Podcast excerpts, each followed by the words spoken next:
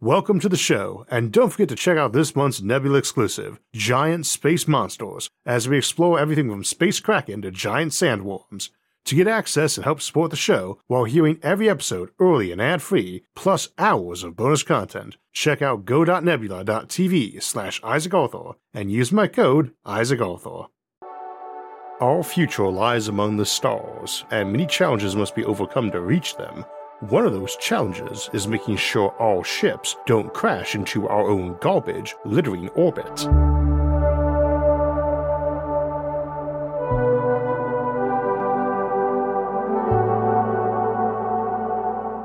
People often discuss if our future spaceships will be built down here or up in orbit, and as we discussed a couple months back in our episode Starship Factories, it's just as likely they'll be built deeper out in space and inside contained dockyards.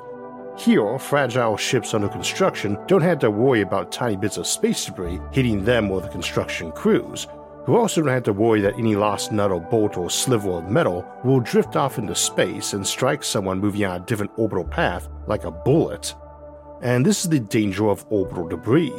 Things orbit our planet faster the lower they are, and that low orbital region is also the most valuable, being close to Earth.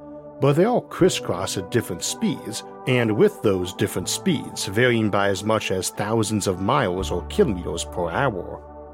Any tiny fragment of material the size of a pea you collide with carries energy comparable to what we use for heavy machine guns, designed for tearing lightly armored vehicles or structures apart. What they do to people in spacesuits or tissue paper-thick spacecraft walls is devastating, and in both cases your fragments from that collision join that dangerous debris. One bit of debris strikes something and generates several times its number in new bits. The more things you have in orbit, the more likely this can result in a cascade of damage, with each successive strike spewing more debris, which sheds more things, and we call this cascade Kessler syndrome. The more developed you are in space, the more dangerous this is, as there are more objects in space to be hit by a bit of debris, resulting in a higher frequency of collisions and a faster cascade, ending in a thicker cloud of razor-sharp hyperfast bullets above all planets. It has the possibility to leave space over Earth unnavigable, and we have even discussed it as a possible Fermi Paradox solution in Imprisoned Planets, and given how important space travel is to this show, and how this could threaten that ability, wrecking our journeys to the stars before they even have left port, I thought a discussion of managing and clearing space debris was a good way to wrap the show up for the year. Though we will still be having our live stream Q and A this weekend on New Year's Eve, or afternoon, and that will be our last live stream for the foreseeable future, so I hope you'll join us. Now, our focus today is on technologies that can remove existing debris from orbit and be used to prevent buildup or cascades, but we also need to talk about detection of debris, and after that we'll discuss removal options, with the major ones being active debris removal or A D R spacecraft, nets and harpoons, laser brooms, and many more that we will classify as collective methods, laser-based methods, ion beam shepherding, tether-based, sail-based, satellite-based, unconventional approaches, and dynamical system-based methods. After we cover those, we'll touch on the other end of the debris equation, which are regulation, mitigation, and armor, though those are not our focus for today, and we'll look at space regulation in more depth next month. Severity and detection is the place to start though, because we must be able to detect every bit of junk that's dangerous in orbital space, and it is really easy to forget that dangerous means anything bigger than a grain of sand, and orbital space is simply gigantic. It is easy to forget that even low orbital space is larger than the surface area of our entire planet and much deeper. One tiny band of low orbit is bigger than the entire volume of our planet from the deepest ocean to the highest mountaintop. That works to our advantage in terms of spacing. It's huge and not much is up there, but we need to be mindful that tracking dangerous space debris is somewhat akin to trying to track a pebble drifting around our ocean, and pebbles that move through that entire ocean every couple of hours. That's a bit daunting, and we should remember that even smaller bits are dangerous too. A number of grains of sand on a strong gust of wind or wave can erode strong materials. A grain of sand in space is typically carrying a million times that energy, meaning that you can get some pretty powerful erosion effects on equipment up there. especially large thin objects like solar mirrors or shades for power collection and climate control. These won't rip a ship apart, but they will slowly wreck things. We also have that question of how dangerous debris is, and it is important to understand that we are not talking about some constant wave of obliteration running around orbit, with some exceptions we'll get to. It's kind of like the asteroid belt. In science fiction, it gets portrayed as a dangerous place you would need to dodge through. In reality, it would really be improbable you would hit anything, even flying blind straight through one. Kessler syndrome was first proposed by Donald Kessler in nineteen seventy-eight, but I first encountered it twenty years later as a freshman physics major, and not in one of my classes. I was playing a post-apocalyptic role-playing game called Rifts, which is set after a massive nuclear war, and where there is so much debris in space that space travel off Earth is considered impossible, trapping the ruined planet's techno-barbarian survivors from their fledgling colonies on the Moon and Mars. It's implied there that it's not just the huge amount of orbital debris around the planet, but probably a lot of automated and possibly self-repairing killer satellites and orbital defenses designed for killing I C B Ms that's causing much of the problem. There's a modest-sized mutant population living in the higher orbital regions, which would have less debris and more radiation.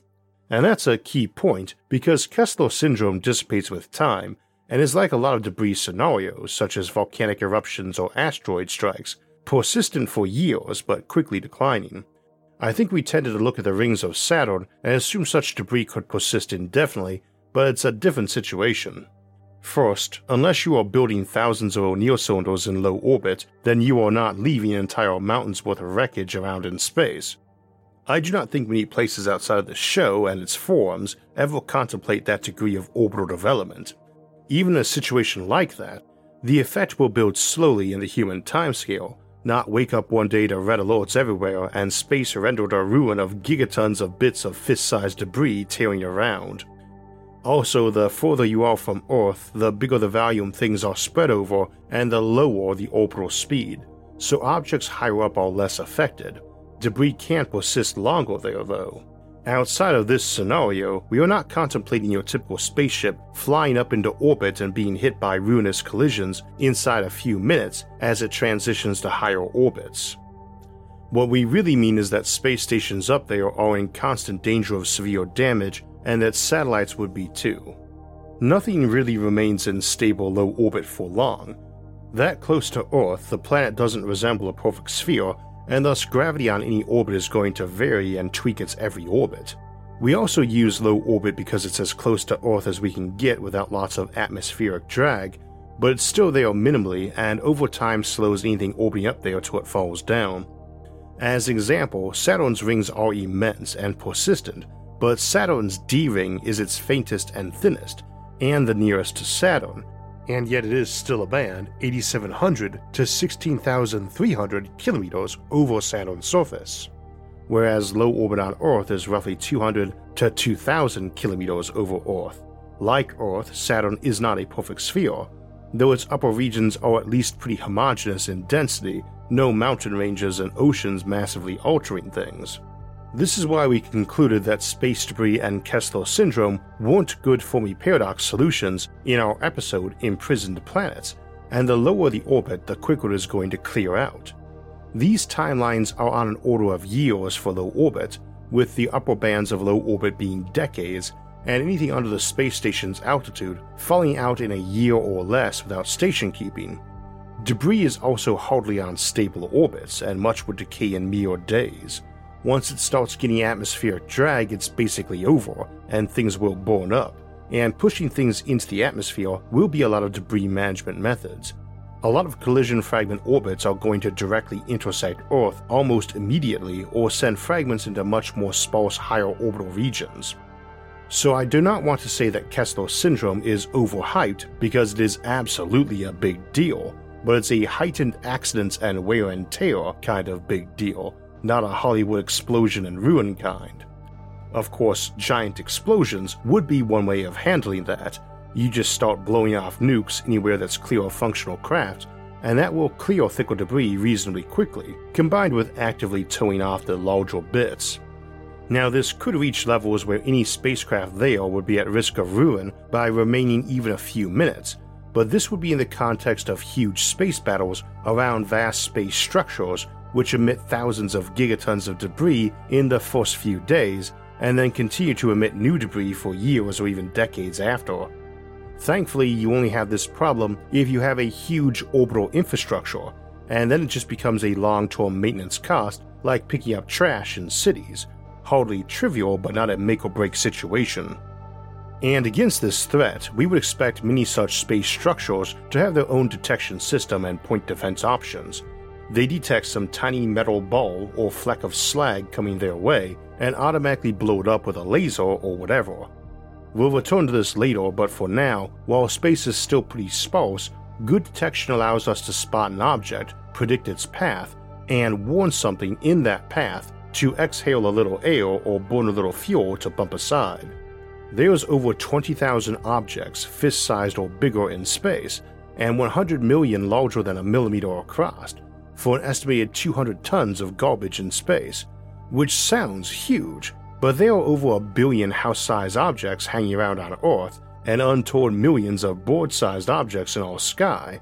Scale matters, and while we do an amazing job tracking things in space, it's nothing compared to what we could do with a bit better computerization and a more robust space fence of detection. Now, as we move into removal options, I think we should start with the preferred options, especially for big objects, which is a variety of collection methods. Large debris can be deorbited to burn up, but a lot of us would prefer to collect it and recycle it, and nobody disagrees that this is the optimal approach where viable. The problem is that unless you have a lot more orbital infrastructure up there than we do now, you not only have to burn a ton of fuel to reach the object, net it, and drag it back to some facility that does this recycling, but you also have to have such a facility and manufacturing in space to use those materials. This, in conjunction with mitigation and rapid response point defense, will likely make up the lion's share of debris clearance in the more distant future. In the shorter term, active debris removal or A D R spacecraft are usually defined as a small ship with a robot arm, harpoon, or net to grab an existing and defunct satellite and shove it down to the atmosphere or kick it up into a graveyard orbit. Graveyard orbits are those designed mostly for higher orbits where it would take a ton of fuel to slam it either into Earth or kick it into deep space, so we move it up to a less valuable orbit. For instance, there's a very tiny band where satellites can orbit at twelve or twenty-four hour periods, and those are prized and need to be kept clear of debris, so pushing just a bit higher removes the problem, at least for some decades. A D R spacecraft are your means of doing this to any satellite which has lost the capacity to deorbit itself, or which is a big fragment or something that might have gotten wrecked. If you've seen the anime Planetes, where they follow the crew of a vessel whose mission is clearing space junk, that is an A D R spacecraft, but we tend to assume most cases would be robotic and piloted from down on Earth. There is no real reason to pay to put a crew in orbit when a ground-side facility could handle it just fine. In fact, you might have that being done by folks who worked from home and had a primary control that handled detection and assigning of a robot to rendezvous and then passed it off to whichever local controller was on shift and on that side of Earth when the robot got into rendezvous range, and possibly passed it to the next controller as they rotated out, since the satellite is orbiting the planet every couple of hours or less, and being on the other side of the planet would introduce some irritating latency issues from signal lag. Thus, someone several thousand miles further around the planet might get your feed queued up ten minutes early so they could observe and take over if you passed your window without the job being done. Now, this can be a small robot that is mostly fuel in an arm and just grapples on and drags itself and its trash down into the atmosphere, but this costs you a probe or a trash bot. Maybe it instead connects a disposable rocket or harpoon that will do the work and it moves to the next site, and the next bit of space garbage. We could also attach an electrostatic tether to the dead satellite and let that drag the satellite down so we need not waste fuel doing so. But ideally, we want something refuelable, and this could be an example of where a ship carried a number of spools of ultra-skinny and conductive cables to either regenerate its own orbital momentum, called electrodynamic tethering, or to attach to one of those junked craft. electrodynamic tethers, or E D Ts, can serve as a means of propulsion for spacecraft. When a current flows through the tether, it interacts with the magnetic field of the planet or celestial body. According to the right-hand rule of electromagnetism, this interaction generates a force that acts as thrust. By adjusting the current in the tether, spacecraft can change their orbits or perform maneuvers without the need for traditional rocket propulsion. They need a power supply to do this, pushing a craft back up, and we discussed this more in our episode Skyhooks. A simple solar panel can do the trick, or R T G, radioisotope thermal generator, as long as it's fairly massive compared to whatever it is pushing on and has some time to regenerate momentum from that power supply and electromagnetic shoving. However, they can instead generate power by deorbiting things. In this same way, a craft might shove off the satellite it was deorbiting to gain momentum, or one able to run on a metallic propellant might cannibalize the object to give it the resources to shove that object down and move on to its next meal, though in such a situation it would seem implied that you would have the ability to collect and recycle the satellites at that point. I could imagine a small pod not much bigger than a hockey puck that was mostly a spool of wire around a R T G or inflatable solar panel that just magnetically clapped onto a satellite, unspooled and unfurled, and shoved the satellite down, or dragged it up to a graveyard orbit or collection orbit, and a sophisticated one might be able to disconnect, drift away, and wind up for collection itself, once done towing the defunct satellite. The same applies for things using radiant pressure such as a solar sail. Here something hockey puck size might unfurl to several thousand times that size and let solar, wind, sunlight, or even a pushing beam hit it to in turn move the collected junk. Spacecraft of this type, along with solar shades or collectors in general, have the advantage of being able to disconnect their main body from their sail with a decent mutual shove, sending the main body into the atmosphere or a graveyard orbit while letting the sail blow away to deep space or down into the atmosphere. If we ever get good at making graphene and sails made out of it, this might be the standard dead man switch package on orbitals too. Some tiny pod able to unfurl to a million times its normal size and designed to flip on when on the day side of the planet to shove a spacecraft right down into the atmosphere. In the very long term, you have to worry about tiny bits of dust making smog around the planet, eroding things if not causing gross collision damage, just from the sheer quantity of objects and activity in space for a Kardashev one scale civilization. This material is rough on ultra-thin and big objects like solar shades or collectors. Much of this might be metal and subject to removal of buildup by electromagnets, but much would also be blown away by solar wind and sunlight pressure. We might also be able to modify the big thin collector into an active dust collector and one that could afford itself for pickup or atmospheric burn-up when it got too big, assuming it could use the material it collected to regenerate itself and export some.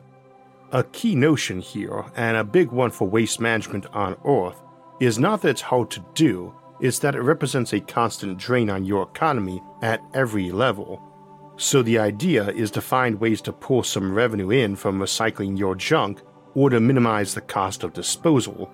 Space is incredibly expensive, and to become profitable and something you or I can go visit one day, we need to make space cheaper, and that means minimal disposal cost.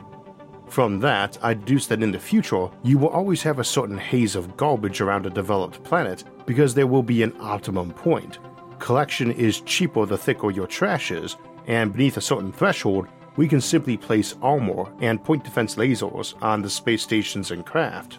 It is also why I tend to assume more developed space in the future is one heavier on megastructures like orbital rings or space towers, even in high orbits, because spaceship must literally emit tons of propellant to operate, which adds to that smog and will inevitably lose little bits of themselves when employing ultra-high thrust options like rockets that are brutal on physical components. But speaking of point defense and lasers, this is where the laser broom comes into play.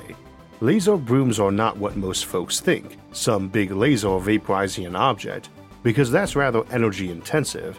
You can do this, and I suspect something like an O'Neill cylinder would have a battery of these for managing unexpected space debris hurtling its way and undetected till the last moment, but the laser broom is a lower energy approach. Comets have tails composed of sun-vaporized material, and this changes the comet's orbit a bit.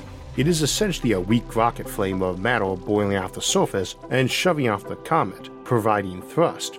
So if we see an object near Earth we want to deorbit, instead of sending an A D R spacecraft there, we could just target it with a laser and vaporize off a little of its upward or forward surface to shove it back or down a little. You are laser ablating a bit of superhot gas off the object to give it thrust in the desired direction. Interestingly, this is a high thrust option for a laser pushing system for accelerating normal spacecraft, as you can't have a big pusher plate you vaporize off the back, akin to how the Orion drive works, minus the nuclear explosions. This is also a decent option for small satellites that you don't want to try to put guidance and propulsion on. You just build its exterior shielding out of a material that laser ablates well and give it little taps with a laser pulse when you need some station keeping. It also means it's better shielded against minor collisions, and that any extra debris it adds to space from such a collision is that same material that's easy to laser ablate. You could also be using ion beams for this instead of lasers, especially if the object had a power supply able to generate a small electromagnetic field for those ions to shove off of instead of physically striking. One other option of note is that light doesn't push evenly on things in terms of their own momentum change. The thinner an object is, the more push it gets from some laser, flashlight, or ion beam. So scattered dust and gas gets shoved by such beams just as well as solar sails, whereas your typical spaceship or celestial object barely notices it, which is why space in the solar system is pretty empty. Any dust or gas that doesn't get drawn into a bigger object like a planet tends to blow away under the sun's radiant pressure and solar wind. This allows us to clear smog and small amounts of junk out of orbital space by being patient, or if it's accumulating too quickly, running focused light beams through the area that will do nothing at all to spacecraft and megastructures there but blow the tinier fragments away. In very extreme cases, you might use laser ablation as a wide broom to sweep massive sectors or orbital space in a hurry, and those might be anything from bomb-pumped lasers to a secondary function of laser pushing beams or energy transmission beams. There are many other proposed methods: foam, nano-satellite swarms, magnetic nets, space drag sails or bristles, and even biodegradable satellites have been proposed as well, but that's some of the more discussed ones. Of course, the best methods to clear debris is to either not make it in the first place or to get it right away, which is where mitigation and regulation come in. As we already mentioned, detection is the key to protecting other assets from space junk, but it is a reality that a lot of that junk is the product of careless, reckless, or indifferent deployment of spacecraft. It's easy to talk of monitoring and agreements of how and when a satellite should be taken down, but we do need to be mindful of defense considerations. As a reasonable and practical approach, you probably would want some treaty that covered what nations agreed to do in their defense satellites and spacecraft, like redundant self-destruct mechanisms for deorbiting the satellite while wrecking secret technologies inside it. Something that provides no significant new cost or hindrance to the defense satellite's function and mission would probably be viable as a voluntary enforcement strategy. For everything else, it should be doable to have everything tracked and have it understood that if it doesn't have a plan for deorbiting, and a redundant plan too, then it doesn't fly, and if it loses the ability to keep its status known and that function available, it gets itself deorbited by whatever laser or killer sat anti-satellite system is running. We'll cover regulation more next month, but I think this is where we see a lot of rules about tethering gear to spacecraft or astronauts when E V A, and not dumping garbage out of airlocks or the bottom of orbitals except in a container like a radar reflective bag on a clear deorbiting path. Otherwise you end up getting the equivalent of trash islands in space too, as they are prone to going into certain orbital resonances. Indeed, this is the loose idea behind dynamical systems-based methods of debris clearance, which aims for math-heavy and fewer-light approaches to clearance, which we are mostly skipping over with that math-heavy aspect in mind, but generally still uses those other approaches, just uses them more precisely, and I suspect we would see those methods improved for efficiency's sake, and you might have big recycling depots at some of those spots where trash tended to slowly gather. Ultimately, we need to remember that this will be a growing problem anywhere in cislunar space, as we develop into the wider solar system, and that those larger gravity wells like Mars or Venus or other planets would tend to accumulate junk eventually too. I think this is another reason why we should expect to see bigger ships carrying thicker armor in the future, or cellular armor made of many small tanks of fuel or water, because the bigger you are, the cheaper thicker armor is, under the cube square law, for a given volume of cargo or passenger. A big sphere made twice as wide has four times the surface area to armor, but eight times the internal volume, so eight times the mass for four times the armor, which lets you double your armor thickness or save on armor mass proportionally. And you cannot really control what the overall frequency of space clutter in your voyages is. That's a civilization scale problem, and there may be strong regulation of range and capability of point defense systems on ships and habitats. Those are weapon systems after all, but you can't control how thick your spaceship or space station skin is, and if everyone is armoring up fairly heavily, that does mean they'll resent paying more for clearance of debris that's below what would trouble them. So I suspect we will see a bit of a haze of clutter up there as we grow in the centuries to come, and only time and technological advancement will tell how thick that haze might be. Indeed, it might be lower than it is now.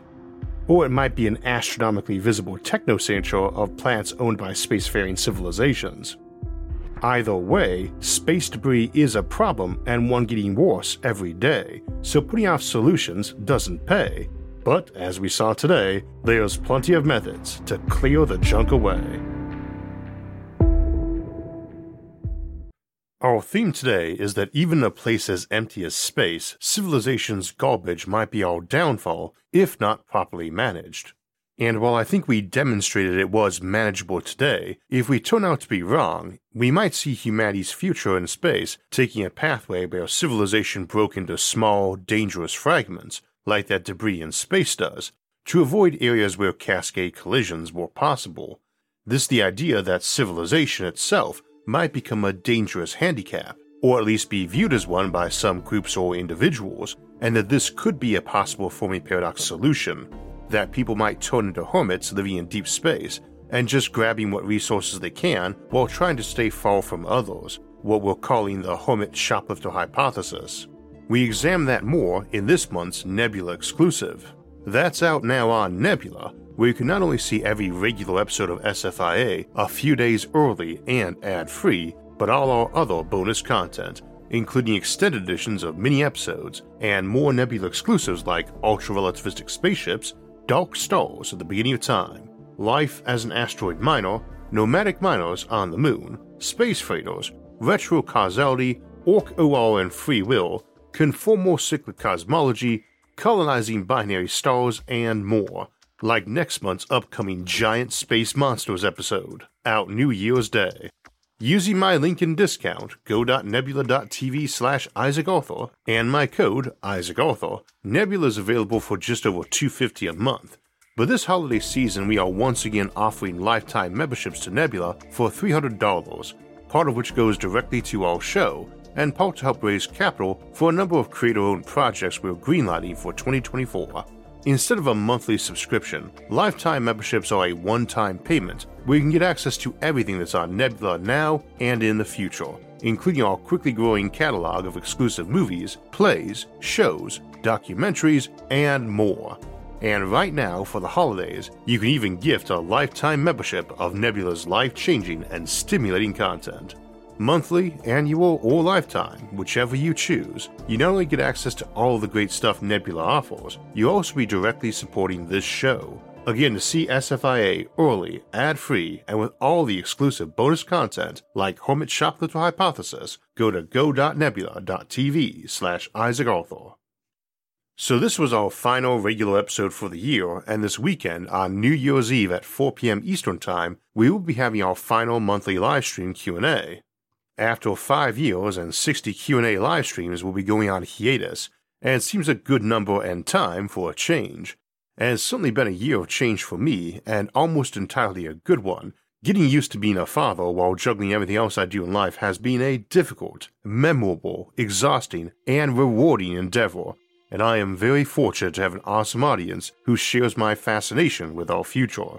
As we move into the tenth year of this show, I just want to thank everyone for joining me on that journey. which will be continuing in January with a very packed schedule. As mentioned, we have January's Nebula exclusive on Giant Space Monsters coming out on the first. Then on January fourth, we will return to the Fermi Paradox to discuss the possibility of colony and ecology failure and pancosmoria theory. On Sunday, January seventh, we will deep dive in the functions and use of statites, lagites, quasites, solar moths, magsails, and other alternatives to classic Keplerian satellites and orbits that offer us the possibility to move stars or transform solar systems. And speaking of transformation, in the future we might transform animals into more intelligent critters or even human intelligence in a process called uplifting, and in two weeks we'll discuss the ethical challenges of that endeavor. Then on January fourteenth, it'll be time for Sci-Fi Sunday and a look at aliens versus A I, and which is the greater threat to us and who would win the fight between the two. As mentioned in today's episode, a lot of space debris management is going to come down to regulation, and we'll discuss regulating space three weeks from now on January eighteenth. Then in four weeks we'll talk about settling all Lagrange points and why a society at L five would be awesome. Then we'll close out the month with a look at how our universe might have began, or how other previous universes might have predated us, in Conformal Cyclic Cosmology. One month, eight episodes, a strong start for twenty twenty-four. If you'd like to get alerts when those and other episodes come out, make sure to hit the like, subscribe, and notification buttons. You can also help support the show on Patreon, and if you want to donate and help in other ways, you can see those options by visiting our website, Isaac Arthur dot net. You can also catch all of S F I A's episodes early and ad-free on our streaming service Nebula, along with hours of bonus content like Hermit Shoplifter Hypothesis or Giant Space Monsters at go dot nebula dot t v slash Isaac Arthur. As always, thanks for watching, have a great week, and I hope you too have had a great year.